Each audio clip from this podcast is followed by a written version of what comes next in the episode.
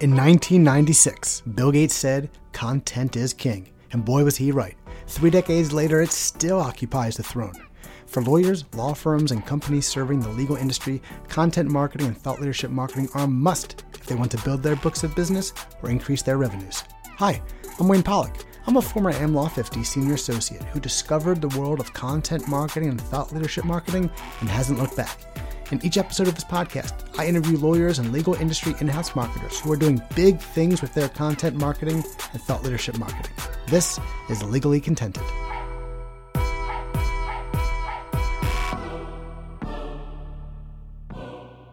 Welcome to episode number 31 of Legally Contented. I'm your host, Wayne Pollock. This is a practice pointer episode where I give you some food for thought that hopefully helps you and your colleagues do bigger things with your content marketing and thought leadership marketing efforts. Tis the season, but not the season that you might be thinking of. Tis the season for a two part client alert, blog post, or bylined article that looks back at the previous year and looks forward to the new year. This series, this two part series, is the perfect piece of thought leadership content to show your clients, your referral sources, and other members of your target audience that you are an authority regarding the area of law that you practice and or the industries that you serve. Part one we're going to recap the previous year. We're going to find four or five things that happened within the industry that we serve or in the area of law that we practice. It could be cases, it could be administrative agency actions, it could be proposed statutes or enacted statutes, it could be just news that happened regarding the law or within the industry. It can be any of these things, but you should be thinking about four or five, maybe even six of these topics and listing them in a bullet point fashion, listing them and explaining the so what or the now what's why is it important that this thing happened? What makes it so important? And what now? What should you, client, you referral source, be thinking about now that this thing happened? That's part one. That should be coming out sometime in mid December.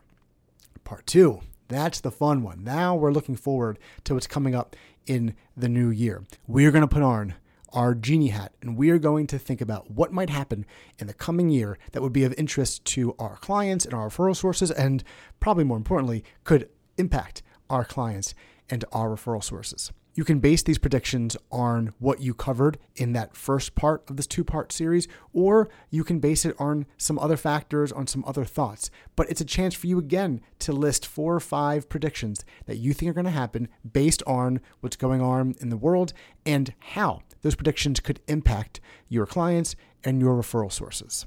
This is fun. It is fun to make predictions. Obviously, they have to be somewhat grounded in reality, but no one is going to hold you accountable if you get these predictions wrong. Do you know what happens when sports commentators or political commentators get something wrong? Nothing. Nothing happens. They keep on doing their job and probably making wrong predictions in the future. No one cares. That's the beauty of predictions. As you write your year in review piece and you write your predictions piece, I want to just remind you of four things to keep in mind as you're writing these two pieces. First, you should be audience focused. Remember, this is for the benefit of the audience, the benefit of your clients, your referral sources. Make sure you're tying in the events that happen that you're covering or the predictions, tie them into what's going to impact the client. If it's not focused on the audience, it's not focused on what they're concerned about, the two part series, as entertaining as it might be, is not going to be as valuable as it should be. Number two, be specific. This is more so for the predictions piece. Let's not just say things like, we expect regulation to increase or we expect prosecutions to increase in the DOJ. Be specific what kinds of prosecutions and why. The more specific you are, the more interesting the prediction is, and the better sense that the audience gets that you are an authority because you are actually talking about what you think could happen specifically, not just giving these kind of broad statements that anyone with a pulse and perhaps a law degree could make. Number three, this is a little sneaky, but weave in, if possible, your experience over the past year or content that you've published over the past year.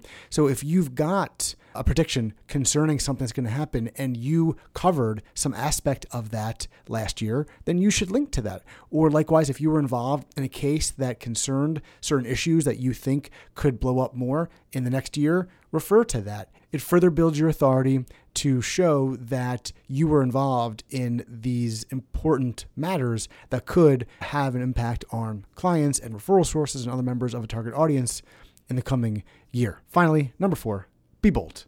Now, this is again more on the prediction side, but have some fun with your predictions. Stick your neck out, go out on a limb, make a statement with your predictions. Again, they should be grounded in reality and they shouldn't make you look like an idiot or your colleagues or your law firm like idiots. But come on, be a little bit bold and think a little outside the box. Look at going up to the line in terms of what you think Congress could possibly do in the coming year, or your state legislature, or what a federal agency or a state agency might do. Have some fun. Make it a little bit more entertaining than just watching paint dry, because again, if your audience, clients, referral sources, other people are not enjoying the content, they don't find it relevant and interesting, they're not going to stick around and they might not look at your further content because they're going to remember that this piece of content was not particularly exciting.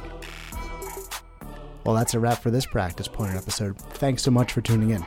If you received some value from the episode, please leave a review for us on your favorite podcast platform and maybe tell one, two, or even 10 of your colleagues about the podcast. If you have a content marketing or thought leadership marketing topic you would like us to discuss on a future Practice Pointer episode, please email us at hello at legallycontented.com. Hello at legallycontented.com. Until next time, thanks again for tuning in to Legally Contented.